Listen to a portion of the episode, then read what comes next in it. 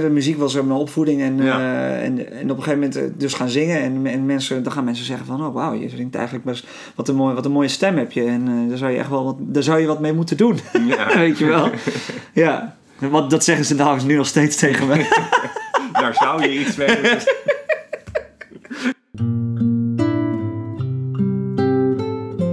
Eén keukentafel. Twee personen. Alle tijd. Vandaag alle tijd voor Maurice van Hoek. Maurice is 27 jaar, woont in Rotterdam en is muzikant.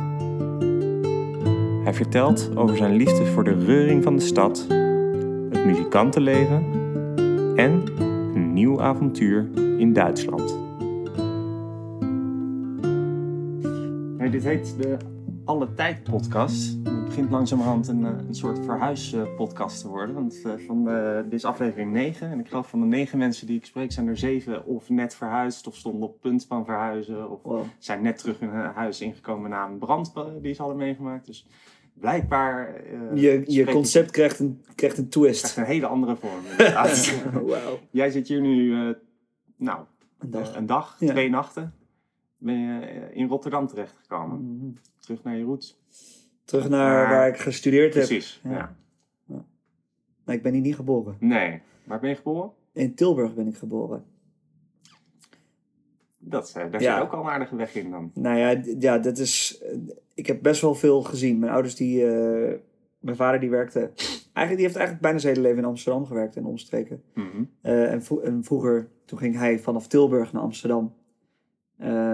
maar dat werd op een gegeven moment twee, drie jaar hield hij dat vol. En toen werd het hem echt te veel. Toen zijn we dus met z'n allen naar Nieuw-Vennep verhuisd. Ja. Uh, en daar, we eigenlijk, daar ben ik opgegroeid. Dus ik, toen ik vier was, uh, vertrokken we. En, uh, en toen ben ik daar opgegroeid. Toen heb ik daar mijn middelbare school gehad. Het is gewoon een dorp. Het, ja. het, het, als, je, als je kijkt op Google Maps, het is het meest vierkante dorp van Nederland. het is echt een soort van perfect square. Ja. ja. En nou, ja, ik heb daar wel een oké okay jeugd gehad. Ja. Dat was ook echt als jong jochie dus nog. Zeker. Uh, ja. En toen ging ik daarna studeren. Dus toen... Uh, als je ging gaat studeren heb je ook iets anders nodig dan wanneer je gewoon ja, ja. een kind bent. Ik was ook echt, weet je wel, in zo'n dorp ben je dan een van de weinigen die naar de stad gaat. Okay. Mensen, ja. echt het dorp, dat mensen die gaan dan gewoon werken in een dorp en blijven dan een beetje plakken. dat had ik niet. En dat was ook, iedereen die vond het ook wel heel bijzonder, weet je wel. Dat al je vrienden zo, oh, ga je Ga je, naar, ga je naar Amsterdam, ga je naar Rotterdam? Weet je wel, ja, avontuurlijke ja. research. Echt ja, dus dat was wel... En dat, ja, vanaf dat punt... Uh, weet, weet niet, werd een beetje mijn leven gelanceerd, kan je zeggen. Ik wil het zeggen, ik kan me voorstellen dat het voor jou een onhoudbaar iets was. Ik kan, ik kan me er weinig bij voorstellen, bij hoe ik jou ken, dat, dat jij je hele leven in één dorp uh, zou doorbrengen. Nee, ik, nee. Uh, kan ik niet. Nee. Nee, ik, ik vind het, weet je, ik, ik heb mijn vrienden heel erg lief, maar ik merk wel dat ik ik, ja, ik heb gewoon geluid nodig en, uh, en gewoon, uh, ja, ik weet niet. Ook gewoon soms, soms een beetje heftige omstandigheden. Beetje reuring. Beetje reuring, ja, I guess. Wat ja. bedoel je met heftig omstandigheden? Ja, gewoon de stad, weet je wel. Dingen die hier gebeuren of dingen die je hoort die gebeuren. Dat krijg je gewoon in een dorp niet. Dat, dat, hoor, is, uh, dat zie je dan op het nieuws, maar hier hoor je het op straat of weet ik veel. ja, of sirenes, weet ik veel wat. Gewoon een beetje... Ja, ik, ik hou er gewoon van. Leven. Ja, een beetje leven, ja. ja. Want wat gebeurt er met jou als je dat niet hebt? Nou, dat heb ik het afgelopen jaar eh, mee mogen maken. In, de bruisende in het bruisende Montfort. ja. Uh, nou ja, dan uh, ben ik mezelf aan het opvreten. En dan uh, ja, ben ik ongeïnspireerd eigenlijk om de dingen te doen waar ik voor leef. Ja. en dan, ja, dan wordt het heel lastig. Want wat zijn die dingen die jij voor, waar jij voor leeft? Muziek maken. Ja. Ja, ik schrijf liedjes dat is mijn beroep. Ja. Ehm, en ik zing mijn eigen liedjes. Maar ja, ik heb, weet je, het, houdt, het, het, het, is niet alsof ik het helemaal werd stopgezet hoor in Montfort. Maar ik ben wel, ehm, ja, ik, ik, was me wel nog meer, eh, ik was wel meer bezig met het goed willen hebben daar. Mm. En dat was, uh, dat was toch heel lastig, lastig pakket. Daardoor kwam gewoon je werk en daarmee ook een stuk van jouw zijn. Ja, uh, en mijn sociale contacten. En, ja. ja. ja zeker. Maar nu terug in Rotterdam. Yes. En, uh, Bruisende, we Feyenoord. We, hebben net het raam dicht gedaan, omdat daar gelijk al zoveel geluid waar jij nodig hebt van binnenkomt. Ja. Dus eh, ik kan me voorstellen dat ook al zit je hier pas een dag, dat je meteen weer meer Ja. dat leven voelt. Ja, ik, eh, ik, ging, ik ging vanmorgen twee nachtkastjes ophalen. Die had ik op Marktplaats gevonden. En het was hier om de hoek. Acht minuutjes rijden met de auto. Ja, En om, eh, om negen uur stond ik buiten. En het was gewoon... Er was nog wel een soort van ding, rust in de straat, weet je wel. Maar je weet dat er straks gewoon eh, drukte gaat zijn. En, ja. en, eh, en, de, en de buren zeggen al goedemorgen tegen me. kijk. Dat, was, dat vond ik ook al een hele, hele grote plus. Ja, en toen liep ik naar mijn auto en ik weet niet, ik keek gewoon om me heen. En dan is, je ziet de skyline van Rotterdam, zie je vanaf hier ook heel goed. Ja, het is gewoon, ik, ik kan het al wel bijna meteen als thuis noemen. Het gaat wel, ja, dit, ik denk dat ik hier wel eh, komende, komende tijd echt wel heel erg blij ga zijn. zo ziet het er na dag één wel echt Ja, uit. dat denk eh, ik, Hoe, ja. hoe je hier beweegt. En, en, en ik zie al je gitaren hier in de Mhm. kamer staan. En eh, de omgeving lijkt je heel goed passen. Ja. Ik denk dat je veel gaat brengen. Zeker. Ik hoorde wel een duif op, eh. Vanmorgen om zes uur hoorde ik een duif ach- Oei, oei, achter me. oei, maar ik, eh, ik, weet dat ik, ik weet dat ik hier over de daken kan klimmen. Dus dan ga ik van die eh, spikes ga ik daar dan... Kijk, Ja. je hebt grootse plannen meteen. Om ook zelfs Ja. de duif aan te nou, is wel is irritant hoor. Ja, van, dat- die, van die vleugels die flapperen tegen je, tegen je dak. En dan... hoe, hoe, weet je, dat, is, ja. dat zijn hele heftige... Dat ik kan, kan, ja, ik, ik wil gewoon wel kunnen slapen. Op social media volg ik wat mensen. En daar, daar is- is één iemand van die nu vaak verhalen deelt over de, de terrorduif. Die terrorduif. haar, eh, 's ochtends eh, Ja. wakker In maakt. Haarlem had ik zeemeeuwen. Daar zit, je, Ah. daar zit je dicht bij het strand. En, eh, en we hadden een meeuw die broedde bij ons op het dak. En, en, en elk, elk jaar kreeg ze dan een baby. En die baby die verbleef daar. Want een baby die... eh, dit is echt een heel cool verhaal trouwens. Eh, Ik ga die- er echt voor zitten. ja, die baby die, eh, die kan nog niet meteen vliegen. Ja. Dus die wordt eigenlijk gevoed hè, daar, elke dag. Eh, en maar die moeder is heel beschermend.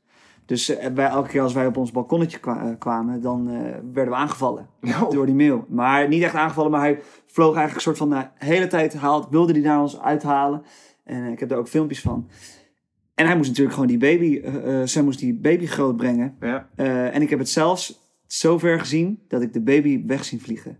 Joh. En dat was echt een heel cool moment, want op een gegeven moment kon het al een beetje vliegen. En toen eh, ging het van het ene dak naar het andere dak.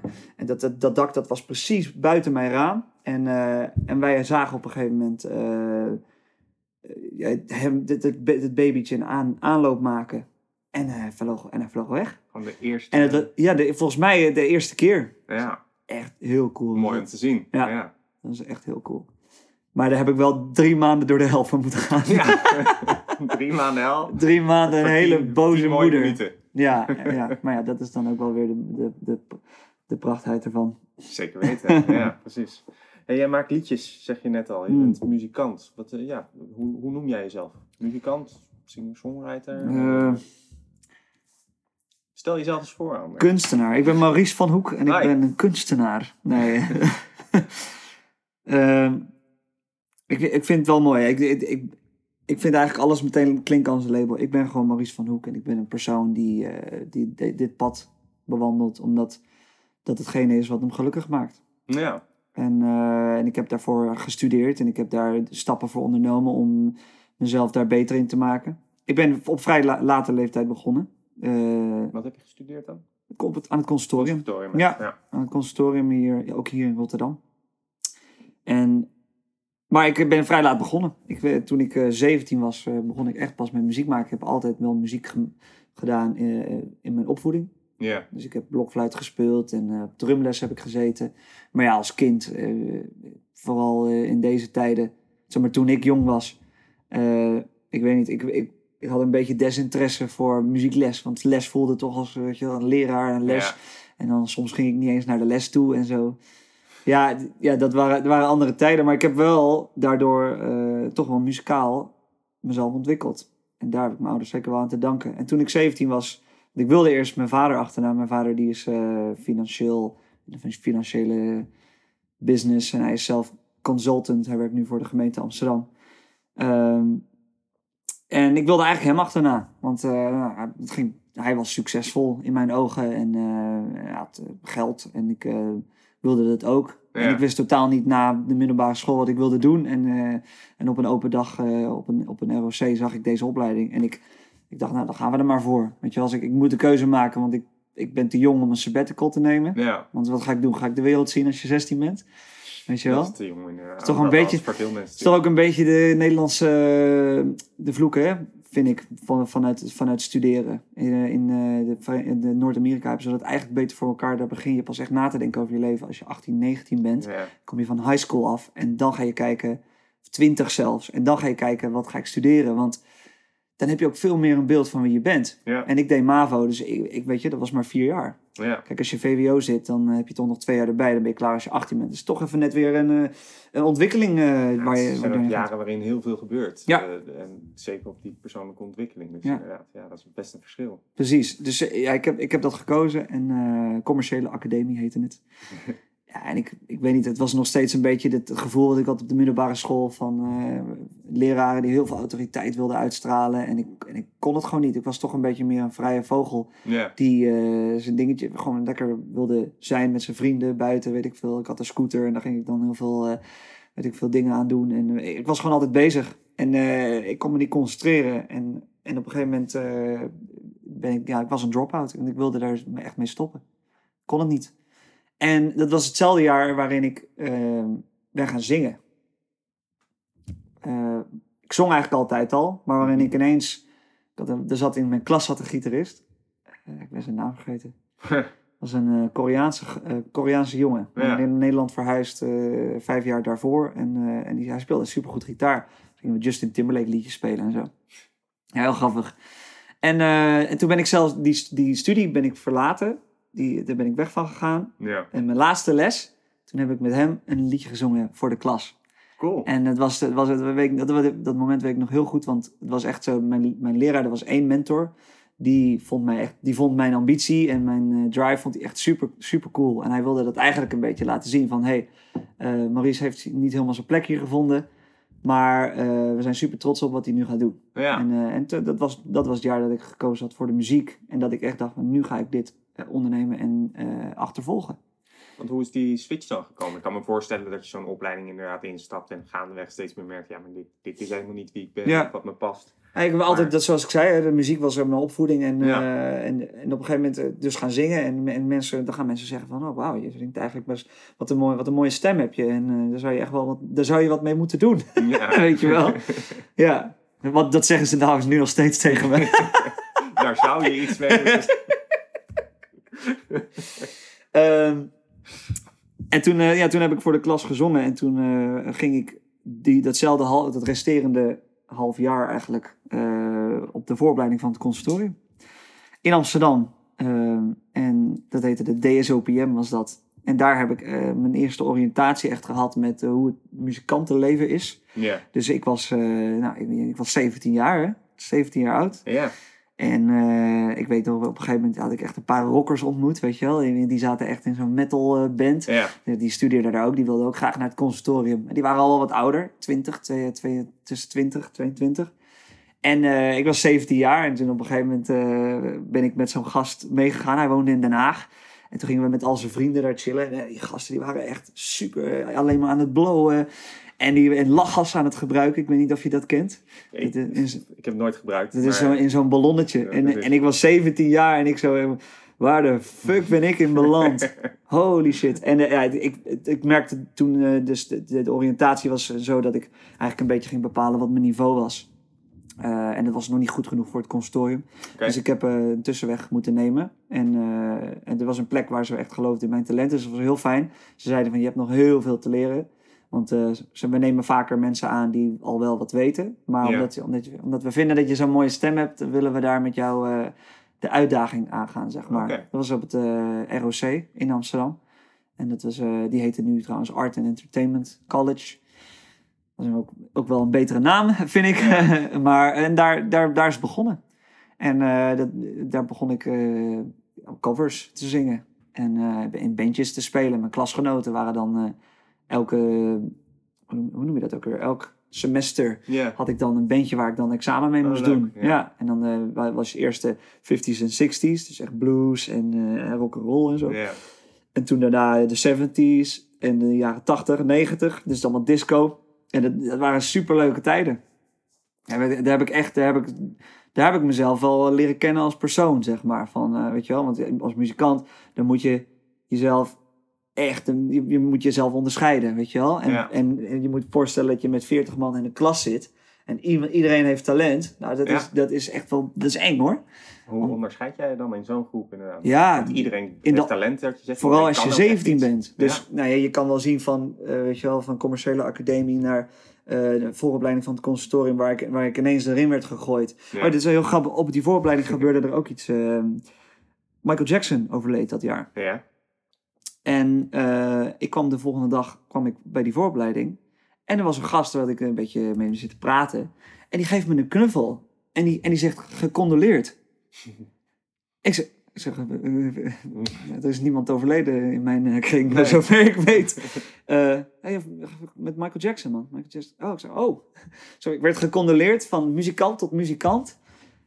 Weet je wel, als Michael Jackson onze collega, zeg maar. Blijkbaar hoor je bij dezelfde groep. Bizar, hè? Ja. Ja, dat zijn, hele gekke gewaarwording was dat. Ja, Gewoon, ja. ja. ja. en, eh, en, en dat leerde ik dus op het mbo en daar maakte ik al mijn vrienden. Dat werden allemaal muzikanten. En toen ging ik echt leven. En eh, dat is ook de plek waar ik Douwe Bob heb leren kennen. Mhm. Wat echt een hele goede vriend van mij werd. Mhm. En nog steeds is. Eh, ja, ja, dat. En toen, en toen ben ik daarna doorgestroomd naar het conservatorium, omdat ik nog niet klaar was met mijn ontwikkeling. Ja, precies. Ja. En je, je zegt net, dat was eigenlijk de introductie voor jou tot Mhm. het muzikantenleven, het muzikantenbestaan. Eh, in hoeverre klopt het beeld wat je toen kreeg van het muzikantenleven met wat het nu is? Wil je de waarheid? Ja, graag. Eh, ja, het is zwaar.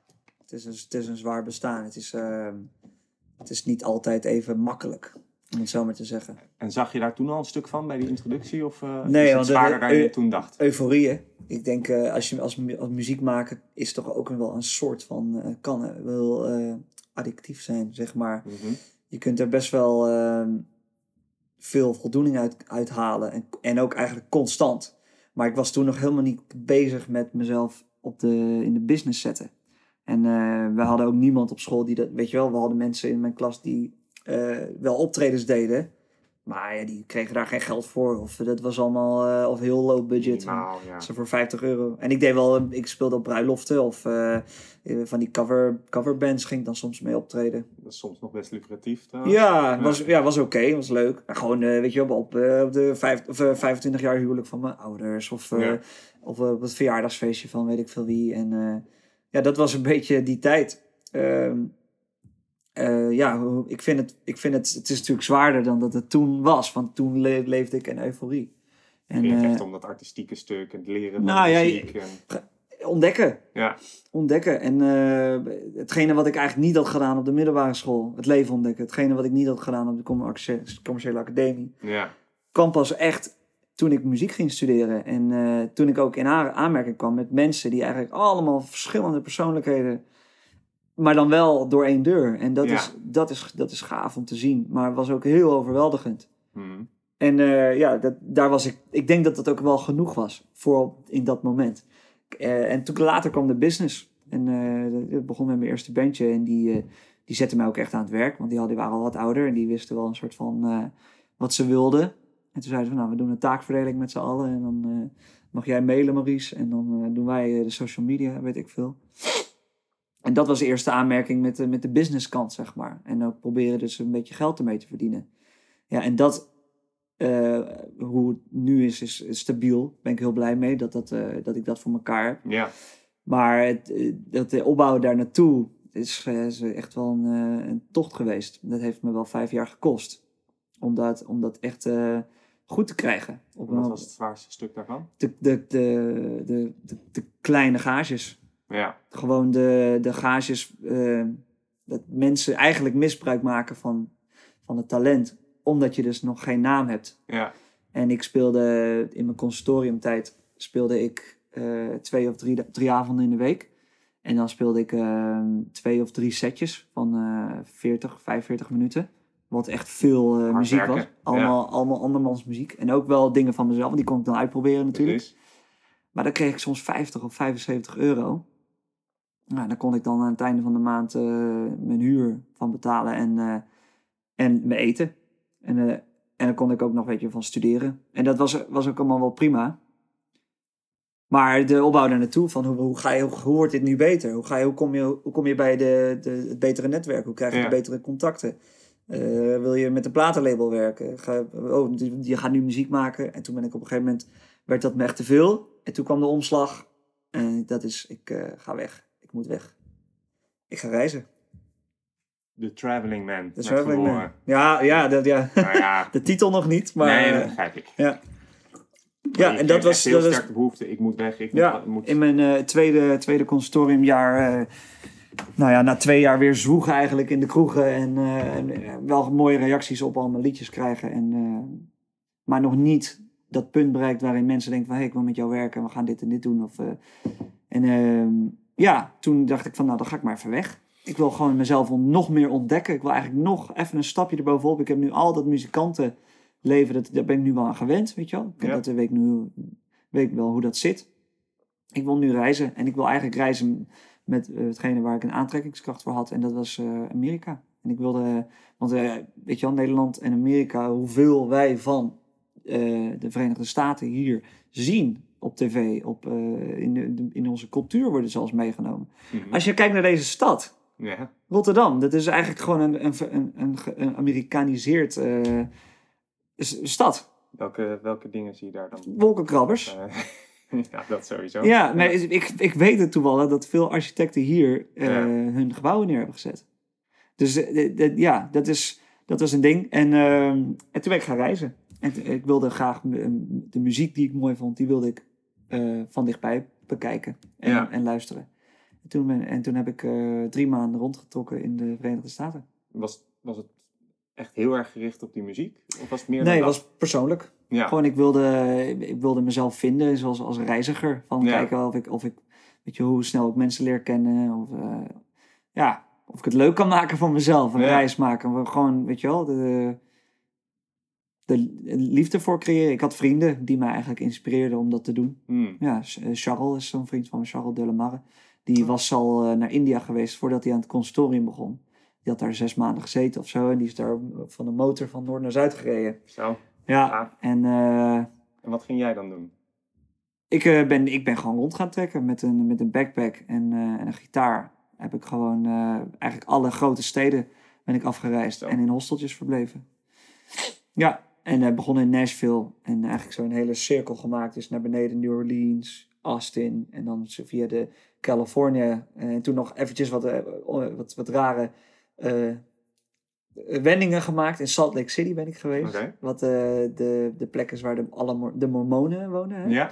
Wat heel grappig is. En, uh, en Philadelphia. Nou, ben ik ook nog geweest. Dat is de hele andere kant op weer. Ja, dus ik, uh, ik was eigenlijk een beetje aan het, zo aan het rondtrekken. Ja. En ik, ik, ik, ontmoette de hele tijd nieuwe mensen. En ik heb de laatste twee weken toen met een Australiër rondge, rondgetrokken van Chicago, New York Washington. En toen heeft hij me weer afgezet in Nashville. Waar drie maanden later mijn vlucht weer ging. Ja. En dat was, ja, dat was wel echt een, het begin van uh, wie ik ging zijn als muzikant. In die ik nu ook al die ik nu ben. Ja. ja. En, wat, wat, heeft je precies gebracht dan? Welke elementen? Uh, de inspiratie om, om mezelf dichter bij country te krijgen. En om dus, dus eigenlijk een beetje mijn, mijn stempel. Dus hetgene wat ik mooi vind en dat ik, dat ik nu om kan zetten in um, wat mijn liedjes zijn. Waar ik over heb geschreven is uh, ervaringen in die reis. En, uh, ja. en dat, wat er op mijn eerste cd staat is ja, acht liedjes ervan of zo. Zijn allemaal ontstaan in die reis. En die heb ik afgemaakt toen ik terugkwam. En dat waren allemaal over mensen die ik had ontmoet. Of over mijn eigen gevoelens binnen wat ik dan had, weet je wel. De eenzaamheid. dat soort dingen. Eenzaamheid op reis ook, zeg. Ja. Ja. Ja. Dus, tuurlijk, want ik was alleen. Ja. Ik was drie maanden alleen. Maar ik... En je moet, ontmoet heel veel mensen, ja. maar ja, en uiteindelijk ga je toch weer in je eentje verder. Precies. En ik elke keer ook verder gaan, dat was ook uh, soms wel moeilijk. Ik was ontzettend verliefd geworden op een meisje in Flagstaff. En uh, daar was ik zelfs, ik had haar ontmoet. Toen dacht ik, ik ga naar San Diego. Ik had iemand leren kennen in Nashville en die woonde in San Diego. Die ben ik toen gaan bezoeken. En, en waar ik was zo verliefd op haar, toen ben ik zelfs daarna nog teruggegaan naar Flagstaff. En ja, dat, wat er toen allemaal gebeurde was echt zo bizar. Ik, want ik dacht echt eigenlijk van, wow, jij bent de vrouw van mijn leven. En Mhm. eh, ik wil de rest van de... Eigenlijk wil ik hier blijven en de rest van mijn leven verder met je. Maar ja, dat was, dat, daar kan je niet over praten natuurlijk net drie dagen. Dat is het meest onrealistische wat je kan doen. En toen heb ik ook gezegd van, ik moet verder. En toen heb- ben ik het ben ik het proberen te gaan vergeten in eh, Las Vegas. Proberen haar te vergeten. ja. Hoe heb je dat gedaan? In Nou ja, ik, ik- er, zit een, er is een partyhostel in eh, Las Vegas. En ik heb, ik heb mezelf vier dagen ben ik, eh, op de strip geweest. En eh, penny slots. En dan krijg je gratis drankjes en zo. En ja, ik was gewoon drie dagen dronken. En was jij vergeten daarna? Ja. Ik, ben, ik ben zelfs in het Caesars Palace, ken je wel hè? Mhm. Ehm, met een, een Duits. Ik had een Duitser leren kennen, Ja. een, een man. En, eh, en we zijn samen, zijn we bij het Caesars Palace, zijn we het zwembad ingesneakt. En die hebt daar echt zo'n zo'n binnenplaats met zo'n het is een bizar mooi zwembad. En toen hebben we daar de hele dag in de zon gelegen. En, eh, en toen liepen we terug naar het hostel. Toen zei hij, hey, ik ben eigenlijk een politieagent hè. Hij zegt, ik, thuis, thuis ben ik politieagent. Dus eh, dat was best wel gek. Maar ik, weet je, ik ben op reis, dus het, het kan allemaal wel hoor. Ja. Heel, heel cool. En was, Ja. jij, was je haar vergeten na die drie dagen dronken zijn? En, Nee, nee, nee. Het was, eh, nee dat, was, dat was toch ook wel weer even een, een soort rare... Toen ik terugkwam van mijn reis realiseerde ik eigenlijk hoeveel, ik, hoeveel zij nog steeds in mijn hoofd zat. En Hmm. wij, want wij hadden nog contact ook. Skypen. Eh, we hebben samen hebben een liedje geschreven ook. Whisper to the Moon. Dat staat op de, het eerste cd. geweldig. Ja. Via Skype hebben we samen de tekst gemaakt. En, eh, en ik was toen een beetje met de melodie bezig. Heel grappig. Het is echt een nummer wat over haar gaat. Ehm, en ja, En dat, liefde was ook wederzijds trouwens, toch? eh, nou, dat komt nu, hè. Oh. Ehm, ik heb... Ik, ik dacht, ik ga gewoon op een klassieke manier ga ik dit... eh, ik, wil, ik wil het voor elkaar krijgen. Ik denk, ik ben, ik ben nog steeds verliefd op je. Kan je niet vergeten. Ik ga een brief schrijven. Ik, heb, eh, ik had een paar A4'tjes gepakt. En ik heb denk ik vijf A4'tjes volgepend met hoe ik over de voel. En, en waarom ik vind dat het zou moeten werken. En ik heb dat naar haar gestuurd. En een week ging voorbij. Twee weken gingen voorbij. Een maand ging voorbij. Twee maanden gingen voorbij. En ik op een gegeven moment zo van, eh, weet je wel, dan moet je je voorstellen dus dat je daar constant mee in je hoofd zit, omdat je aan het wachten bent. En dan is twee maanden En ik, eh, en, ik, en ik had er ook geen contact met haar, met haar op dat moment. En toen, eh, toen stuurde ik op een gegeven moment van, hey, eh, heb, je, heb je de brief gehad of eh, hoe zit het? Toen kreeg ik een heel kort antwoord. Toen zei ze, ja, ik heb het gezien, maar het, eh, ik weet dat het niet gaat werken. Och, Ja, meteen. En eh, ja, mijn hart brak. En het, het bizarre eraan is, is dat ze het jaar erop naar Nederland is gekomen. En toen hetzelfde heeft geflikt. want jij was... Ik was hier in Rotterdam en eh, ik zei van, eh, kan ik je, zullen we afspreken? En ik zei, nou ja, jullie kunnen op zich wel bij mij slapen. Rotterdam is een hele leuke stad. Ja. En toen is dus hetzelfde weer gebeurd. En toen was, ik, was ik weer helemaal, Je was weer verliefd op haar weer verliefd op haar geworden. En het was helemaal, het was helemaal te gek. En toen is ze weggegaan en eh, dat was het. Dat was het einde. Ik heb toen in feutushouding eh, bij een van mijn beste jongen. vrienden zitten huilen, weet ik nog. Ja. Ja, maar dat eh, was weer, zij speelde eigenlijk echt met mij. Ze, ja. Ik weet niet of ze deed voor gratis verblijf of, of omdat ze eigenlijk ook verliefd op me is, of maar was, of, of ja, ik weet het niet. Maar dat soort dingen maakte ik mee. Zo, ja, pijnlijk. Echt, eh echt hard en zeer. zeker. Ik ben blij dat het nu goed zit. Ja, nou zeker. Ja. En eh, wat doet het met de liedjes als je heel veel hart en zeer hebt? Of juist, of juist als het soms, is het, soms is het zo pijnlijk dat je er niet eens over kan schrijven. Ja.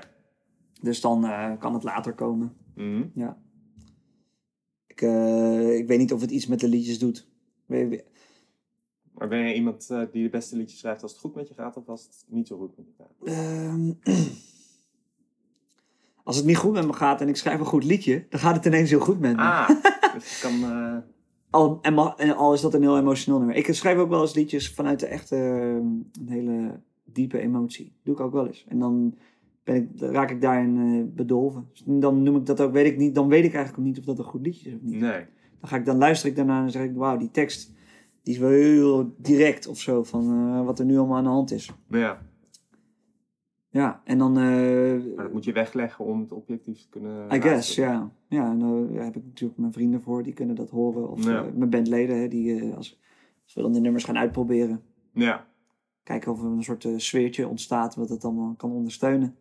Ja, maar de, de, nee, ik- de beste liedjes schrijf je gewoon eigenlijk als je, als je weet hoe je moet schrijven.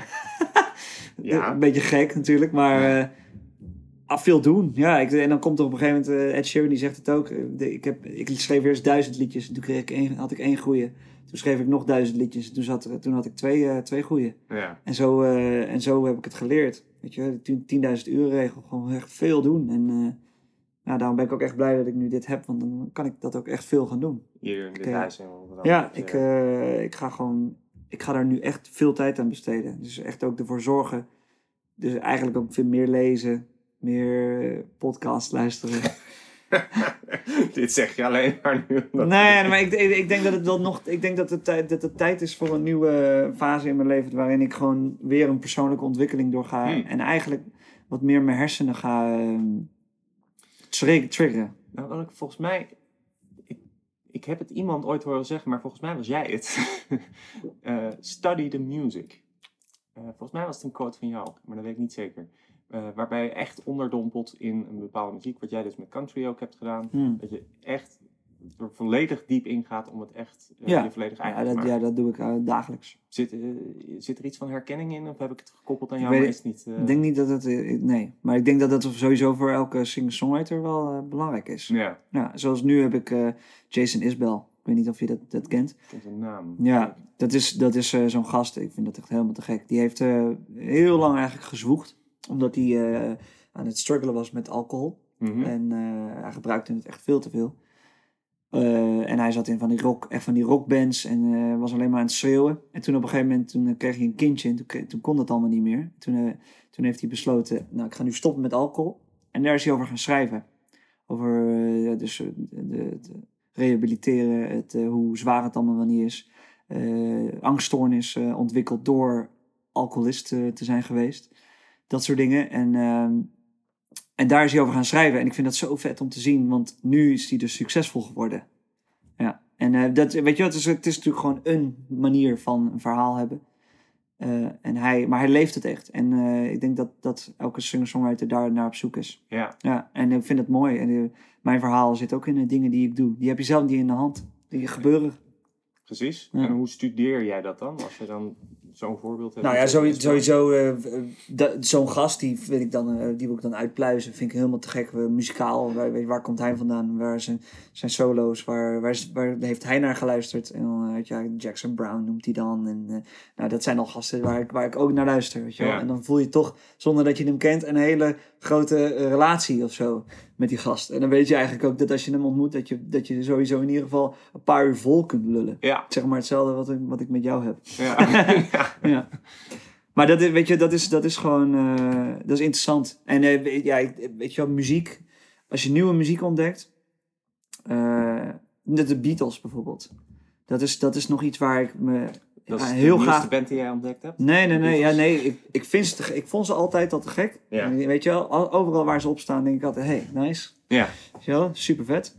Maar gaat maar eens echt luisteren. En nu ineens kom ik erachter hoe bijzonder het wel niet allemaal is geweest voor ze, zeg. Ja, Hoe ingewikkeld het is, maar hoe simpel het lijkt, is zo cool. En dat is, dat is de droom, denk ik, van elke songwriter. En daarom eh, in mijn biografie staat ook eh, drie akkoorden in de waarheid. Dat moet je kunnen. Dat, ik kan dat niet. Nog niet. oké. Nee, ik heb wel liedjes met drie akkoorden, maar dat is dan een, een leugen. Nee, nee, nee, nee, maar het is, eh, het, het- ik bedoel, dat is een beetje die country ehm, eh, gedachte, hè? Drie. Welke, welke les heb jij dan te- nog te leren als je zegt ik kan dat niet? Ik denk, ik denk dat ik maatschappelijk nog wel eh, een, een, stuk wil, eigenlijk. Dus iets meer bewust eh, zijn van, ik denk dat ik nog best wel een heel egoïstisch eh, leven leid. Mhm. Waarin ik nu, ik kijk geen nieuws. Ik, nee, ik ben ook niet heel erg geïnteresseerd in wat al mijn vrienden op social media zetten. Het is, en ik, maar ik zou gewoon meer willen leren. Dus schrijvers, Hemingway, dat, soort, dat soort figuren gaan uitzoeken. Kunstenaars. Eh, weet je wel, iemand, iemand eh, vertelde me laatst een heel mooi eh, stuk over Vincent van Gogh en hoe dat is gegaan. En nou, dat, dat soort dingen. Gewoon iets meer de, de, Meer levenservaring. ja, ja, ja, ik weet niet of dat levenservaring is. Ik denk dat het gewoon meer over mensen leren kennen. Over hoe, hoe kunstenaars gedacht hebben in, de, in het verleden. En hoe, En hoe ze eigenlijk denken richting de toekomst. Maar wat Daar heb ik trouwens een nummer over geschreven. Kijk, dus die zijn er dus wel al. Ja. ja. maar wat zit er dan nu nog niet in jouw muziek waarvan je denkt dat in echte country zit dat? Of Het is Een, een, eh, een, een, eh, eigenlijk, wat er nog niet in mijn muziek zit, vind ik, is ehm, een, ehm, een soort volksaanspraak eh, gedeelte. Waar je dus eigenlijk een algemeen ding kan bespreken, wat iedereen snapt en iedereen weet. Waardoor ze eigenlijk worden geraakt door hetgene. Ik heb dat, dat nummer wat ik nu heb gemaakt, dat, dat begint over de Bijbel. En dat ik heel erg snap dat mensen de prachtheid kunnen vinden in religie. Mhm. Ehm, maar ik heb dat niet, want ik vind dat het je een beetje maakt. Zo, weet je wel, het, eh, het, het, is eigenlijk te veel eh, leunen op iets. Ja. Dus ik focus me op de toekomst. Mijn religie is eigenlijk de toekomst. ja. Ja, in zekere zin. Maar, en daarmee benader je dan wat je, wat je uiteindelijk wil zijn of wil brengen? Of Ik, wil eh, ik, je weet toch niet wat de toekomst brengt? Nee. Dat is toch juist het gave aan de toekomst. Ja. Maar ik, ik, wil wel, ik wil wel me focussen erop. Nee, maar ik bedoel met dat soort, zo'n soort tekst Oh. benader je wat je... Wat je Dat denk ik wel. Ik denk, ik, ik denk dat heel veel mensen dat ook wel hebben. Ik denk dat toch wel mensen denken van, eh, oh, ik snap hem wel. Want hij, eh, weet je wel, het is, eh, de, ik, ik, weet je, religie is zo'n eh, zo'n belangrijk ding van het, van het leven wereldwijd. Alleen, eh, ik heb het niet. Nou, weet je wel, ik doe ook, ik, ben- ik ben ook de toekomst. Ja, ja. weet je wel? Snap ik bedoel? Dat, dat, ik denk dat ik dat, daar was ik een beetje naar op, op zoek. En een beetje nog meer eh, vanuit de algemeenheid schrijven. Ik schreef altijd alleen maar over hoe zwaar en hoe, dingen, hoe ik dingen interpreteer en meemaak. Mm. Weet je wel? En eh, over, over liefde. Liefde is natuurlijk gewoon een standaard onderwerp. Wat een soort van centraal staat, staat in de kunst eigenlijk. Hè? De schilderijen en eh, muziek, dans zijn eigenlijk ook allemaal liefdesobjecten. eh, de Of- diepe gevoelens die erbij horen, maar ook de herkenbaarheid. Precies, ja. En ehm, ja, ik denk, dat het, ik denk dat het gaaf is om dat een beetje uit te pluizen. En ik denk ook dus door veel boeken te lezen, veel dingen te luisteren, veel andere mensen eigenlijk te bekijken. En dus daar de ruimte voor hebben ook nu. Ja, eh, dat dat wel weer een eh, volgende stap is in- binnen mijn ontwikkeling. In aanraking komen met mensen die anders denken ook. Dus, Ja, I guess gewoon even kijken, een ander perspectief zien, Ja. zodat, ik, zodat ik zelf weer kan eh, bekijken hoe ik dat vind, zeg maar. ja, Dus meer mijn opinie eigenlijk eh, verbreden. ja, van dingen. En ik weet niet of het nieuws daarbij hoort. Ik ben, ik, ben, ik ben niet heel erg een, eh, een nieuwsman. Als ik dat allemaal zo zie, dan kan dat echt mijn dag verpesten. Zo'n eh, wat er dan gebeurt in eh, Syrië of eh, weet, ik, weet ik het waar. Dus zo, zeg maar, zo ik er nu over praat, is, daar- is best beschamend, omdat ik het allemaal niet weet. Weet je, ik kijk er gewoon niet naar. Dus, maar als ik dan toevallig zie wat er gebeurt en dat ik dan eh, mensen zie met wapens en ze laten gewoon dode mensen zien, beelden van dode mensen in oorlogsgebieden. En dan, ja, weet je, dat vind ik super heftig, maar ik krijg dat niet gefilterd. Want ik vind, eh, ik, ik snap dat niet. Ik heb hier een, eh, een fijn leven en ik kan gewoon de Ja. hele dag eten en eh, ik heb alles voor elkaar, weet je wel. ja, En zij hebben dat niet. Ik- als, ik, als ik dus financieel ergens kom en ik kan daarbij helpen, dan is dat het eerste wat ik doe. Dat is ook eh, een van die redenen. Snap je, snap je wat ik bedoel? Dus Ja. ik denk, maar ik, kan dat nu niet. Mhm. Dus dan wil ik het eigenlijk ook niet zien, want dan krijg ik het niet weggefilterd. Want ik kan er niks aan doen. Eh, nu weet ik ervan, en, maar waarom? Waarom, Ja. weet, waarom moet ik ervan weten? ja, En dat is toch ook een beetje de, vloek van het nieuws. En het gaat allemaal zo snel, want eh, soms is er in het nieuws wel iets wat je wil, misschien had willen zien. Maar dan zie je toch ook eh, hoe heftig op andere plekken allemaal kan zijn. ja, het maakt ook nam soms, hè? Ja. Juist, je- hoe groter, hoe, hoe, som- hoe minder het soms binnenkomt Ja. op een gegeven moment, omdat, het, omdat je gisteren ook al iets daarover gehoord hebt en nu is het dan weer ergens anders. Ja, dat, eh, dat vind ik misschien nog wel het akeligste ervan. Of dat Utrecht-ding laatst natuurlijk, weet je wel. Eh, ik woonde in Montfort, was ernaast. Dus ik, en ik moest naar Amsterdam die dag. Ja. Ik, ik, ik moest eh, 30 rijden op de A2, omdat ze, omdat ze het busje aan het zoeken waren waar hij was ingestapt. Ja. eh, weet je, dat soort dingen. Dat je dan daar rijdt en, en het allemaal weet. Het is gewoon gek. Het is allemaal gek. Ik, en ik, eh, ik, ik denk dat het wel gewoon goed is om... eh, het is ook een beetje geschiedenis. Om, om dat eh, toch wel op te pakken en te lezen. En dan... eh, en kijken. Ja, ik, eh, ik heb hier een boek. Daar. Sowieso Jack Kerouac. Oh ja. Ja. Zo'n boek dat ik in de kast heb staan, maar dan nooit heb gelezen. Ja, dat is eigenlijk ook echt een traveling man. Ja. En Sylvia Plath, daar, dat, is, eh, dat is ook zo'n... Brian Adams die heeft ooit een liedje over haar geschreven. Dus een schrijfster en uh, zij schrijft prachtig over, over hoe... over haar vrienden en ik heb daar een boek over gelezen. Wel heel, heel cool. Als we nu even dit, wat je nu net zegt, gaan combineren met het nieuws. Want je noemt Brian Adams. Ik weet dat Ryan, Ryan Adams, ja. Ryan Adams ja. is een van je helden. Mijn helden, ja. Hij, hij is dan even niet zo best in het nieuws geweest. Nee. Wat doet dat met jouw liefde voor zijn muziek? Niks. Niets. Nee. Even compleet los zien van elkaar? Heel erg los. Ja. Want, kijk, Michael Jackson. Uh, wacht even, laten we eigenlijk, we, kunnen, we kunnen misschien samen beter een lijst maken van de mensen die uh, normaal zijn binnen de muziek. Want dat zijn, weet je, en die populair zijn. Uh, ja. Het zijn er maar weinig. -huh. Mensen, mensen hebben, kijk, ik vind, hij is natuurlijk een idioot. Hij moet geen misbruik maken van mensen. Of het waar is of niet waar is. Precies. Dat is stom. Mm -hmm. Maar vrouwen hebben dit ook toegelaten. Dat is de andere kant van het verhaal. Vrouwen hebben toegelaten. Je kan, je kan ook na één keer zeggen van... Uh, Ryan, dit wil ik niet. En het is klaar. Weet je wel? En dan blokkeer je. Ik weet, ik weet dat er andere meningen over zijn. Vind ik. Uh, en nu zijn ze... Ze hebben hem echt geblackmailed eigenlijk. Ze hebben hem gewoon... Ze hebben ze bijna, bijna zijn carrière van hem afgenomen. Ja, dat vind ik heftig voor hem. Ja, ik weet niet of die consequentie, of dat, uh, of dat eerlijk is. Maar uh, zijn muziek is nog steeds fantastisch, toch? Hij is een idioot en hij heeft fucking mooie muziek gemaakt, ja. Nee, maar als je net over Jason Isbell vertelt en hoe je dan echt in zijn verhaal duikt Ja, oh en wat hij heeft meegemaakt en dat je mede daardoor zijn muziek ook uh, nog mooier vindt eigenlijk.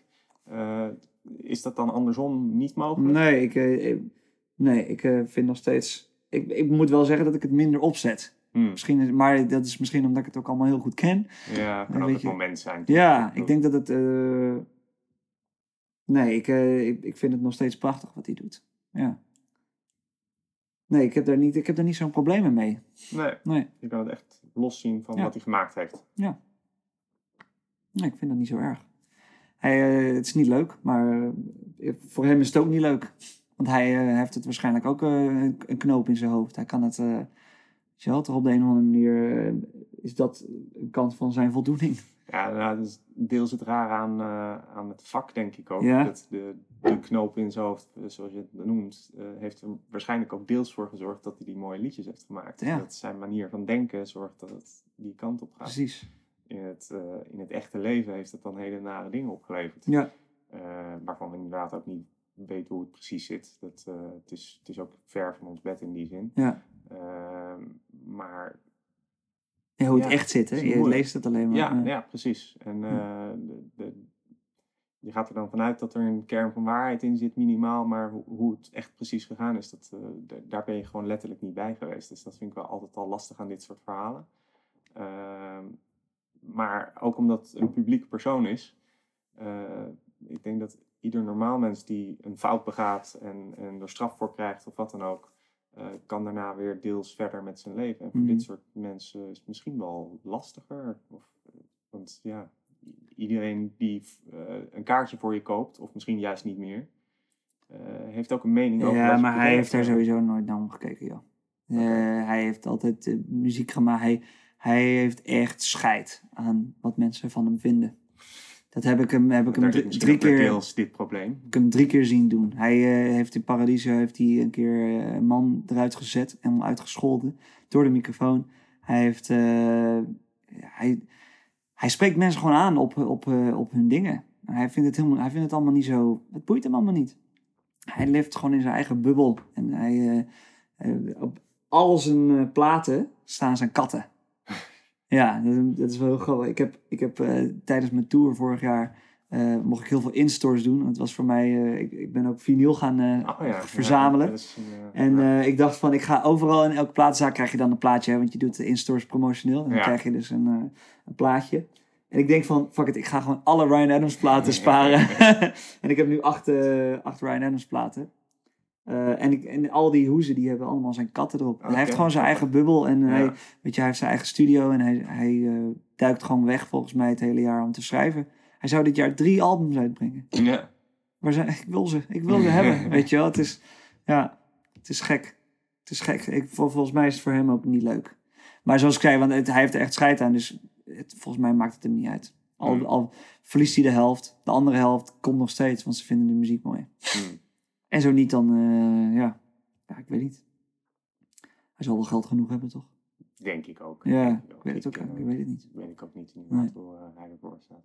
Waar sta jij nu? Je hebt eh, twee albums Ja. en, twee, en één EP, zeg ik dat goed? Ja, een EP'tje, ja, Ja. net uit, ja. Waar ga jij heen? Je gaat naar Duitsland, zei je net. Zo. ja, ja, ja. Ik heb een superleuk initiatief. Ooit, ooit is mijn carrière begonnen toen ik terugkwam van mijn reis. Eh, ik had heel veel hostels gezien in de, in de Verenigde Staten. En eh, daar maakte ik ook een beetje muziek. Want ik, was, ik had mijn gitaartje bij. En ik had het idee, ik was in Nederland en ik was terug. Ik had allemaal liedjes gemaakt. Ik zeg, ik moet een plek hebben om dit nu uit te proberen. Om te kijken hoe mensen erop reageren. En eh, ik dacht, ik ga een hosteltour organiseren. En ik heb alle hostels in Nederland gebeld. Dus ik, ik dacht, ja, gewoon begin in Nederland. En dat waren uiteindelijk iets van 14 optredens in eh, drie weken in de zomer. Waarvan echt een paar hele leuke. Eh, waarvan ook zelfs eh, eentje in, toevallig hier in Rotterdam. een krantenartikel die had- hadden gep- gepubliceerd in het AD. Ehm, het Algemeen Dagblad is dat, hè? Of is het het Amsterdamse Dagblad? Maar niet uit. Of RD. RD, heb je dat ook? Weet ik niet. En daar stond, reizende zanger bij ons op de bank. Ja, Maurice van Hoek eh, is op hosteltour door Nederland. En eh, hij komt bij ons ploffen op de bank om eh, voor jullie wat liedjes te spelen. En dat was echt superleuk. Buiten, ik denk dat er iets van 40 mensen waren door, dit, door dat krantenartikel. Een perfecte aankondiging Heel voor jou cool. eigenlijk. Ja, en dat was ook echt de eerste publiciteit die ik had. Ja. Ehm de, de, we zaten ook echt hele vervelende tussen. Eh, bijvoorbeeld in Alkmaar waren er dan twee mensen of zo. Waarvan eentje achter de bar en de andere achter de balie, weet je wel. Eh, ja, dat had ik wel ingecalculeerd. En eh, dus nou, die hosteltour die deed ik eh, zo. Ik, wil, ik wilde dan een avondje blijven slapen. ja, Dat was het. Dus ik kom een geef een concert, 45 minuten tot een uur. En dan wil ik graag een maaltijd en blijven slapen. En misschien eventueel mijn parkeerkosten declareren Ja. of zo. En daar ging ze eigenlijk allemaal akkoord mee. En nou, dat was het begin van mijn carrière, zeg maar. En dat is best wel opgevallen. En toen ging ik daarna veel meer optreden. En ik dacht nu, vier jaar later, ik wil hetzelfde. Maar dan in een ander land. Ik ga proberen een hosteltour te realiseren in Duitsland. En ik heb een hele, ik heb een hele mail opgesteld van... eh, hi, ik ben Maurice van Hoek. Ik ben een hele optimistische muzikant... eh, die graag de wereld wil veroveren. Maar eh, het, het wordt tijd om te beginnen met mijn, mijn buurland. En, en ik wilde kijken of jullie een samenwerking met me aan willen gaan. En ik heb nu, staan er al acht optredens. En van 2 augustus tot 11 augustus ga ik door heel, heel Duitsland. Naar Keulen, naar München, Hamburg, eh, Kassel, Dresden en Berlijn. En dan ga je vast nog wat meer optreden. Ik, ik, ga er proberen, ik ga er proberen 9 of 10 van te maken. Ja. En Een dagje vrij nemen ook, want anders Dat is dat wel heel intensief. Precies. Ja, Het is ook Maar echt groot wel- om echt wel cool, tijd door te reizen, lijkt me. ja ik, eh, ik heb er wel zin in. Ik heb het nog nooit nee, echt gedaan. begrijp ik. Ja, Ja. acht shows op een rij, weet je wel. Dat is te gek, man. En de beloning is inderdaad een Dus, eh, maaltijd. ja, eh, een maaltijd blijven overnachting. slapen. En dan zet ik... eh, ik neem natuurlijk mijn LP's mee en mijn Ja, CD's. en precies. dan eh, zet ik ook een tipjar neer. En dan, eh, maak Ja. ik, dan maak ik er gewoon een soort grap van. Dan zeg ik van jongens, eh, morgen moet ik naar Berlijn, maar mijn tank is bijna leeg. Ja, Dus eh, kunnen jullie wat... eh, nou, het is een grap, maar deels ook de waarheid. Ja, ja. ja. Mijn auto staat trouwens op 230.000. Het zou eventueel ook met, het, weet je wel, het kan, nog, het kan een soort van de laatste, Ja. de laatste kilometers van mijn auto zijn. Daar ben ik wel benieuwd naar. Of dat of dat, dat moment is, weet je wel. Ja, Hij doet het nog goed hoor, maar het, zou kunnen zijn dat hij dan terugkomt en dat ik in Nederland ben. En de, weet je wel, dat is een beetje het, het fate hè, van hoe dingen kunnen uitpakken. Dat je Ja. dan terug bent in Nederland, ze hebben een geweldige tijd gehad en dan dat die auto dan uit, uit elkaar valt. En zegt ik hoop Maurice, voor je dat als het gebeurt, dat het inderdaad op dat moment pas is. is- Ja, nee, zeker. En dat hij zegt, Maurice, je hebt het goed gedaan. Het is nu, het is nu tijd. Dat Het is tijd. zijn manier om een compliment te... Ja, ja en eh, ja, voor de rest is mijn zomer eh, vol. Dus ik, eh, ik heb echt niks te klagen. Ja, ik, heb, eh, ik denk dat ik eh, tien eh, festivalletjes ga spelen. Eh, ik heb nog wat huiskamers eh, van, van wat leuke fans. Die eh, organiseren allemaal hun eh, concertjes. Blijft een bijzonder ding. Eh, ik had laatst een Facebook oproepje gedaan, want ik, eh, ik speel best wel wat huis. Ik heb wat huiskamerconcerten erop zitten. Mhm. En ik had er al een tijdje geen gehad. En ik, ik begon het te missen. Ja. Net als dat ik hier de stad begon te missen, begon ik de huiskamers van mensen te missen. Omdat ik, ik vind het contact zo leuk. En eh, maar toen natuurlijk bij, eh, bij de Dopmeiers thuis, dat was ook, eh, weet je wel, een fenomenaal moment voor mij. Want bij de mensen spelen die je, die je in je hart hebt zitten, weet je wel. En dan zo'n, ja, gewoon een warm, warm welkom. Probeer dat maar eens te creëren, weet je wel. In een popzaal of weet ik veel wat. Dat, Nee, dat- dat is een wereld van verschil. Precies. Ja, en eh, gewoon echt mensen die eh, geïnteresseerd zijn hè, in wat je doet. En Ja. eh, daarover willen praten. Ja, dat is, dat is, dat is wel... ja, dat is gewoon wel een kant van het leven die ik nu heel erg fijn vind. Lijkt ook goed te passen bij wat je verder allemaal vertelt. Van mensen ontmoeten, verhalen Ja, delen. Dat is echt mijn ding. Daar ja. weer op voortborduren in je muziek. Maar Terwijl één nadeel is dat je namen heel slecht onthoudt. Dus dan komt er wel eens een, een enkeling die dan, waar ik dan een huiskamerconcert heb gehad, die komen dan wel eens bij een optreden kijken. Zo, hey Maurice. Zo, hey. Herken is- je, maar ja, nou ja, ik weet het dan meestal wel qua gezicht, maar qua naam is het echt wel moeilijk hoor. Ja, ik kan me voorstellen. Maar je ontmoet ook gewoon heel veel mensen nu. Precies, ja. ja. En, eh, en eh, dat, eh, dat komt eraan. En daarna zien we wel. Ik heb, ik heb niet zoveel heel, heel veel druk ook op het moment. Ik heb eh, best wel een ruige tijd gehad eh, Mhm. met platenlabels en, eh, en hoe ik daarmee om ben gegaan. En Kan je daar iets over vertellen of liever niet? nou, het, komt het komt erop neer dat het een beetje een contract is ge- geweest wat ik eigenlijk niet had moeten nemen. Hm. Eh, omdat we eigenlijk een beetje in de, ja, hoe moet ik dat zeggen, in de, voorafgaand aan, de, aan, de, aan, de, aan, de uitbrengen, aan het uitbrengen van het album, was dus de praatjes waren heel groot. En ehm, ik had al eigenlijk al mijn twijfels. Eh, toen heb ik het toch door laten gaan, omdat ik, ja, ik moest toch Traveling Man uitbrengen. Het Ja. kwam eraan. En ehm, ja, en toen is dat toch op een beetje een verkeerde manier uitgepakt. En eh, financieel is dat, was dat een beetje een, eh, een minpuntje. Ja, dus ik heb best wel zelf veel moeten investeren. Loopt dat contract nu nog? We werken Ja, ja, dat, samen? of- ja dat, eh, nee, ja, we werken dus niet samen. Nee, Nee. nee dat heb ik beëindigd. Want dat Ja. was echt een keuze van nu moet ik door. Want eh, ik, ik wilde weer een EP maken. Want ik, eh, ja, ik merkte gewoon dat, dat ik weg wilde eigenlijk van, van wat er allemaal gebeurd was. En niet de nadelen van hun als bedrijf. Ik vind, weet je, ze, ze hebben gewoon hun eigen constructie. Ja. Wij konden niet samenwerken. En weet je wel, dan even goede vrienden, maar dan is het beter om gewoon de, Ja. wegen, de wegen te scheiden. En Je ja, had al twijfels vooraf, zei je. Ja. dat uiteindelijk ook op het vlak waarop het is misgegaan? Ja. Ja. Heb je de verkeerde keuze gemaakt toen, denk je? Of, eh, ja, ja, Zeker. sowieso. Het was, eh, eh, ik, vind je- het, ik vind het een ver- verdomd goed album. En als, weet je, wel, als ik dan mag, mag praten over de kwaliteit, dan vind ik dat ze eigenlijk te weinig energie erin hebben gestopt om er iets van Ja, te maken. te weinig En, promotie hebben gedaan. ja, eigenlijk alle promotie die is gedaan, heb ik zelf nog eh, geregeld. Voetbal Insight en... ehm, Het is toch Ja. niet niets inderdaad. voetbal inside. nee, maar ja, dat is zomaar. omdat ik Danny eh, ken, Ja. weet je wel. En eh, Danny vindt mijn muziek mooi. Ja, En hij zegt, hey, vind je het leuk om op tv te spelen? Ik zeg, ja, dat gaan, Ja. we, gaan we doen, hè, tuurlijk. Dat loopt niet via, weet je wel, dat... dat nee. En ja, Amerika, dat heb ik toen wel aan het boekingskantoor... dat, toen ik in het voorprogramma van Amerika mocht spelen, dat, dat was via het boekingskantoor bij, bij hetzelfde label.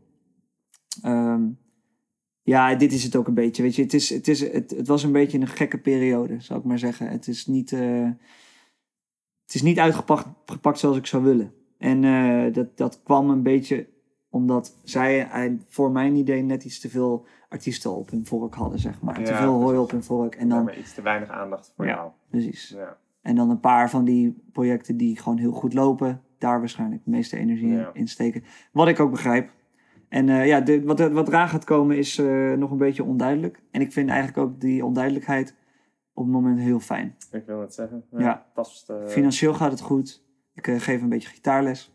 Wat ik heel erg met heel veel Leuk, plezier doe. ja. 24 leerlingen heb ik inmiddels al. Oh, nou, dat, Ja. dat is best wat. Ik Zeker, kan me ja. goed voorstellen dat je daar inderdaad. Daar ben ik zelfs namen van aan het vergeten. Nee, Nee. nee, maar het, dat gaat heel goed. En twee dagen geef ik nu les in een studiootje in Utrecht. En ja, het, het, eh, het gaat gewoon goed. Ik kan Daar zeggen... kan je van leven ook dus. Zeker. Ja. Ja, makkelijk. Ja. Makkelijk. Dat, is, eh, dat verdient heel goed, hè. Ja. Lesgeven is gewoon een, eh, is, is best wel een goed vak. Ja. En ja, het is eh, kinderen lesgeven, maar ik heb ook echt mensen van mijn leeftijd of zelfs ouder die gewoon echt wat van me willen. En dat, dat vind ik cool. Als mensen echt met een doel naar me toe komen, naar me toe stappen van hé hey Maurice, ik heb dit uitgezocht, maar het lukt me niet helemaal, kan je me helpen? En dan gaan we echt helemaal bekijken hoe, hoe ik dat kan doen. En dat is te gek. Echt een soort van gitaarles op maat, kan Ja. je bijna zeggen. Te gek. Heel cool. En dat, eh, daar haal ik wel energie uit. Dat is ook wel eh, is inspirerend. Ja. Mensen het is, die, eh, Het is eh, een iets andere kant van je, Ja. van je werk, wat het uiteindelijk ook gewoon is. Ja, Maar, ja eh, mensen hebben natuurlijk, eh, als je van het conservatorium afkomt, dan is het laatste wat je wil lesgeven. Want je Hmm. wil graag hè, podium staan en eh, het meeste geld verdienen met eh, op een podium eh, staan. Of eh, op tv, weet ik veel wat. Ja. Op radio.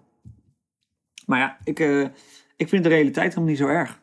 Nee. Ik heb dat gewoon best wel snel eh, geaccepteerd. En eh, nu sinds twee jaar eh, geef ik gewoon les. Ik weet, want ik speelde namelijk wel, daarvoor deed ik alles met optredens. En dan deed ik ook nog dus dingetjes ernaast. Weet je wel, drie setjes van eh 40 minuten. Ja. Om gewoon mensen blij te maken voor een, voor een aantal, voor een beetje geld. Of voor, voor, voor goed geld, zeg maar. Maar dat, Ja. dat, ging, dat sloopte me. Ja.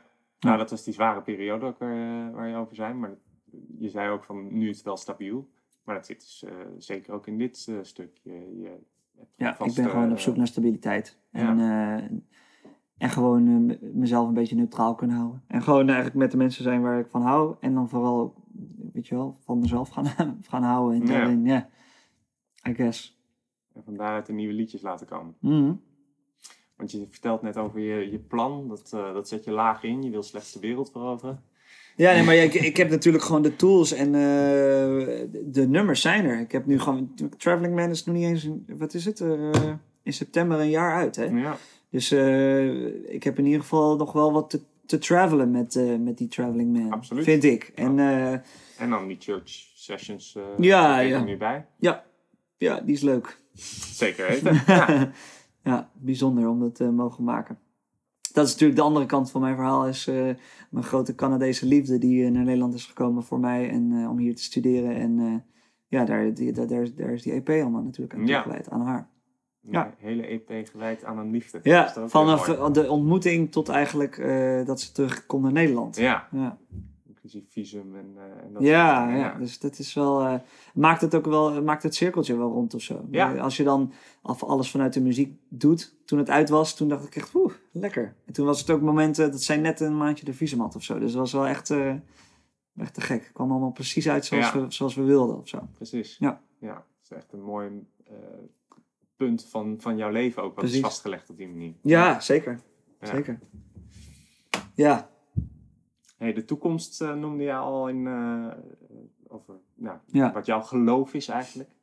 hoe, eh, hoe gaat de toekomst eruit zien? Dat, eh, dat we- weet je nu misschien wel minder dan een jaar geleden. Ja. En, en dat past je daarom beter, zo lijkt het. ik, eh, ik ga gewoon schrijven. Ik ga gewoon muziek maken. En eh, Ja. op een gegeven moment gaan mensen gewoon tegen me zeggen: dat is een goed nummer. En dat, eh, ik ga dat gewoon spelen. Ik wil proberen kijken wat de reactie is van mensen.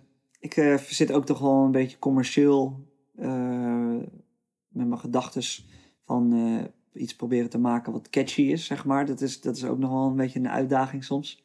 Eh, maar dan wel zodanig dat ik wel mijn eigen ding nog steeds aan het doen ben. Ja, Dus daar eh, probeer ik altijd een beetje te, te behoeden, zeg maar. Dat, ik, dat, dat, eh, dat dat goed komt. Niet dat ik eigenlijk doe wat andere mensen gaan doen en dan helemaal mezelf verlies in de commer- commercialiteit of zo. Maar ik probeer gewoon. eh, ik, ga dat, ik wil dat gewoon ontwikkelen. De toekomst is gewoon eh, een nieuwe stap in mijn ontwikkeling. En dat is ouder worden.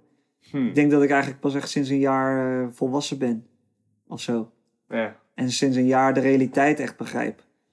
Ja, weet je wel. het komt gewoon door. ja, door de euforie van muziek, muziek maken. Ik denk dat dat gewoon iets, wat, iets is wat je, wat je meekrijgt. Kijk, als je, als je geen optredens hebt, dan, dan is het heel moeilijk om muzikant te zijn. En eh, Ja. dus daarom, eh, ik wil gewoon blijven optreden. En ik zal gewoon initiatief naar initiatief blijven ondernemen om daar te komen. En eh, nu is het Duitsland. Een stukje Hongarije komt erbij deze zomer. En dan ga ik in de herfst misschien kijken of Frankrijk iets met me wil. Spanje, Italië, Engeland. En dan, uh, ja, dan, dan gaan, we, gaan we verder kijken. Kijk, en, en misschien dat er ergens in zo'n land wel zegt van... hé, hey, ja, we willen je graag terug hebben. Of er is toevallig iemand van... hé, hey, ik ken die eigenaar van die en die wel. Ja. Je weet het niet. Je weet het niet. En ik, ik, Als je in beweging bent, kunnen er dingen gebeuren. Blijven doen. Ja. Blijven doen. My Baby is zo'n, uh, was precies zo'nzelfde band. Die hadden gewoon zo'n uh, zo'n Volkswagen busje. En die zijn gewoon met z'n drieën door Europa gaan rijden. En op de, op de hoek van de straat waren ze gewoon aan het spelen. Uh, ze waren gewoon een hit op een gegeven moment. En toen uh, van, de, van de hoekjes van de straat werd het de, de kroeg. En van de kroeg werd het de, de zaaltjes. En van Ja. de zaaltjes werd het gewoon, uh, weet je wel, de grotere zalen. En dat is cool om te zien. Ik denk dat ik gewoon Europa daaraan aan wil gaan beginnen. Beginnen met Europa. Ja. Ja. En we- jij, jij zei dat tegen me van Nederland is te klein voor je. Ja. Dat, dat, dat, heeft, dat heeft wel iets. Dat, er zit wel wat in voor mij. Ja, qua, per- qua muziekgenre Ja. eh, denk ik dat, dat, dat ja, eh, jouw muzikale hoek gewoon eh, is, die is niet zo groot in Nederland met de liefhebbers. Maar wereldwijd is die enorm. Ja. Eh, dus jouw publiek is in die zin heel groot, denk ik. Eh, maar ook jij als persoon, dit, dit, Nee. deze plannen. Die Ik zat ook mijn statistieken van eh, Spotify te kijken voor Ja. eh, Reason to Get Home. Dat is dat singeltje van die EP. Ja, Die wordt eigenlijk in andere landen veel meer geluisterd. ja. Ja, grappig hè? Engeland en Canada en Australië veel. Grappig. Om te zien. Heb je, heb je con- concrete doelen of eh, ga je er echt volledig open in als... eh, nou, er, komt, er moet sowieso een nieuwe CD komen die mindblowing gaat zijn. Ja, Tenminste, hè, dat, is, eh, dat is het plan. een mindblowing cd maken. Ja, ik wil, ik, weet je, ik heb Traveling Man toch een beetje door. ik ben behandeld met een polyp. Daarvoor waren, waren al die instrumenten al opgenomen. En toen moest ik, was ik behandeld. Toen heb ik het later ingezongen. Ik ben heel blij met hoe de album is uitgepakt. Want het is, het is, het is mooi. Maar het is allemaal te snel gegaan. Hmm. Eh, en ook dus een beetje het onderdeel van het eh, platenlabel. En hoe dat allemaal samenkwam. Er lag toch te, constant te veel druk op me. Het is nu tijd om eigenlijk geld te sparen.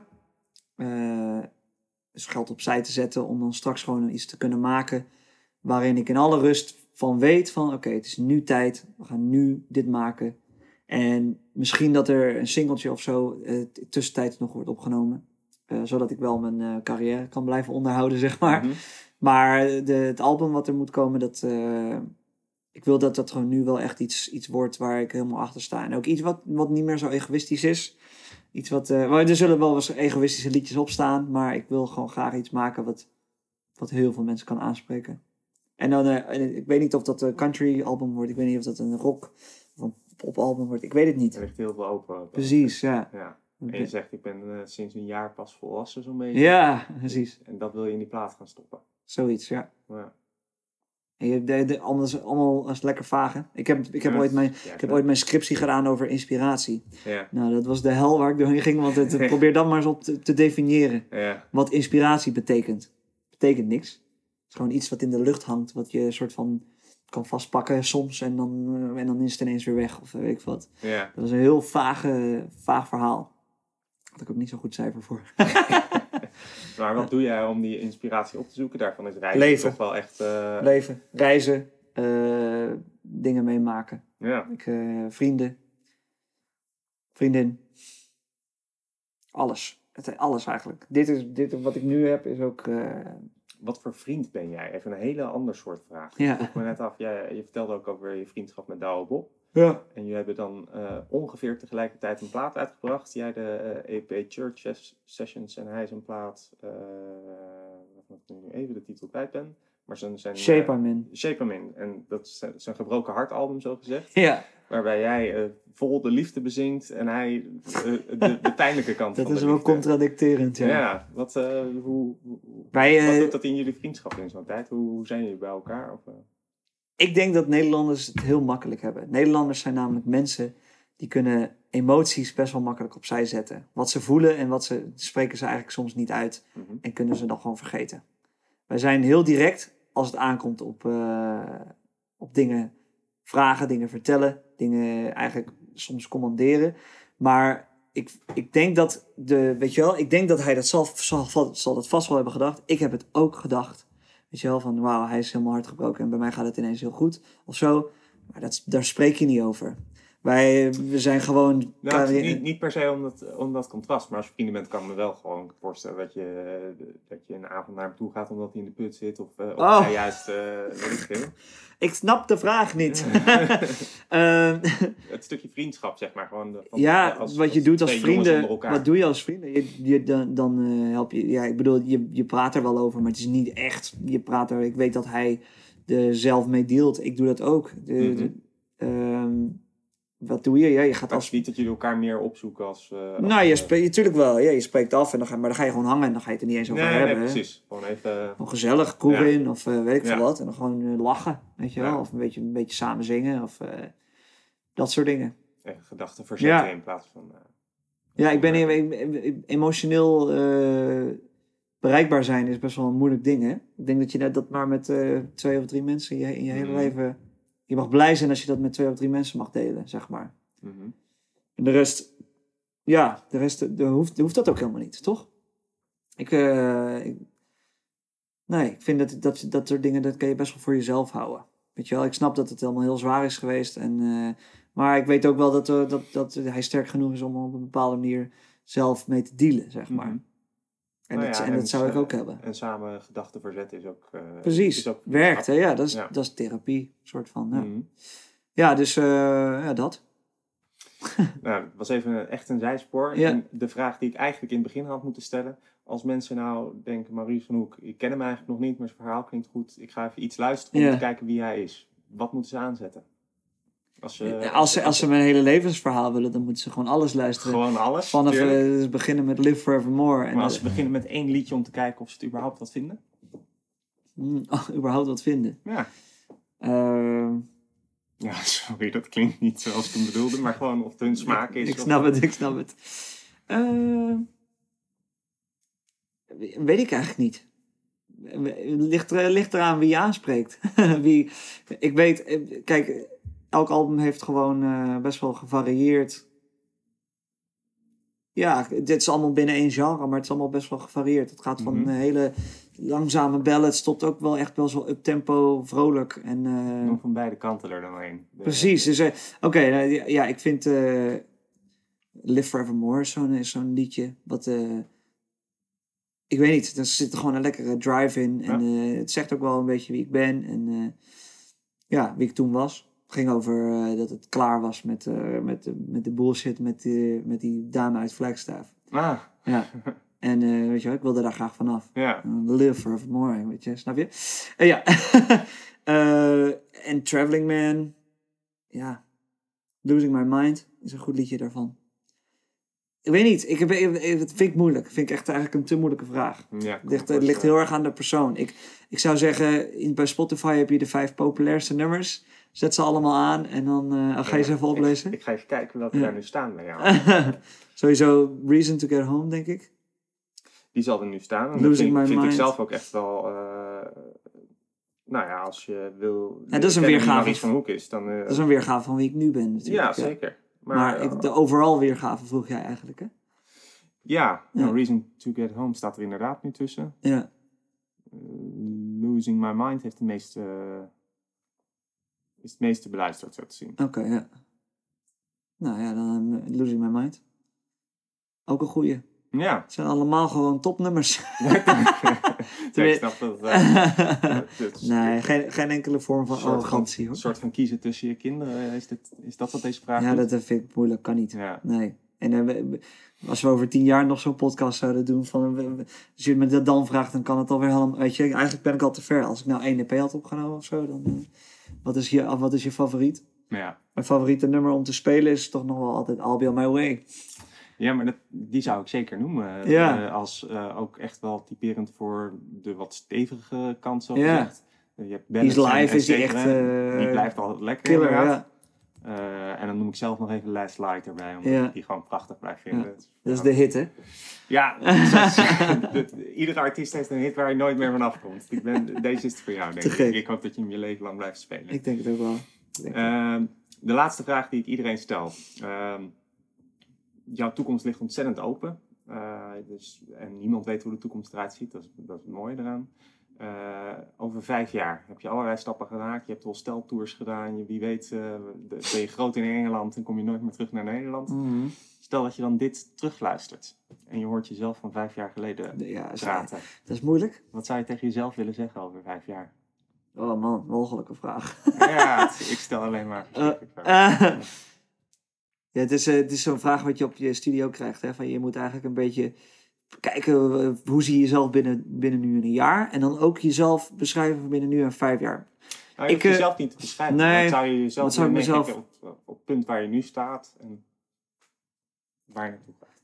Ga zo door, jongen. ja, ja, probeer gewoon eh, vol te houden wat, eh, waar je voor staat. En eh, laat je niet gek maken. Eh, je, hebt, je hebt nu echt iets, zeker ook wat, met wat je vertelde van dit huis. Je hebt Ja. echt weer een stuk, eh, stuk Maurice gevonden of teruggevonden, of, Ja. of hoe je het moet zeggen. Eh, Ja. Ik denk, weet je, ik denk, eh, misschien woon ik hier over vijf jaar nog wel. Ik denk, ik denk het eigenlijk wel. Ja. Als ik dat, ik dat zeg ik, ik kan het niet, eh, kan, ik, kan het, ik kan het bijna niet. Ik weet, ik weet wel dat ik, dat ik over vijf jaar dan zou zeggen tegen mezelf van, ga gewoon zo door zoals je denkt dat het goed, goed voor je is. En neem gewoon de, weet je ik ben wel iemand die gewoon beslissingen durft te nemen, dus ja, ik denk dat ik dat gewoon zo vol ga houden. Gewoon, eh, weet je wel, niet gaan twijfelen, eh, gewoon doen. Hoe zwaar het ook allemaal niet kan zijn. Vind ik een mooie. Dankjewel. Te gek. Dit was de Altijd podcast van deze week. Vond je het leuk?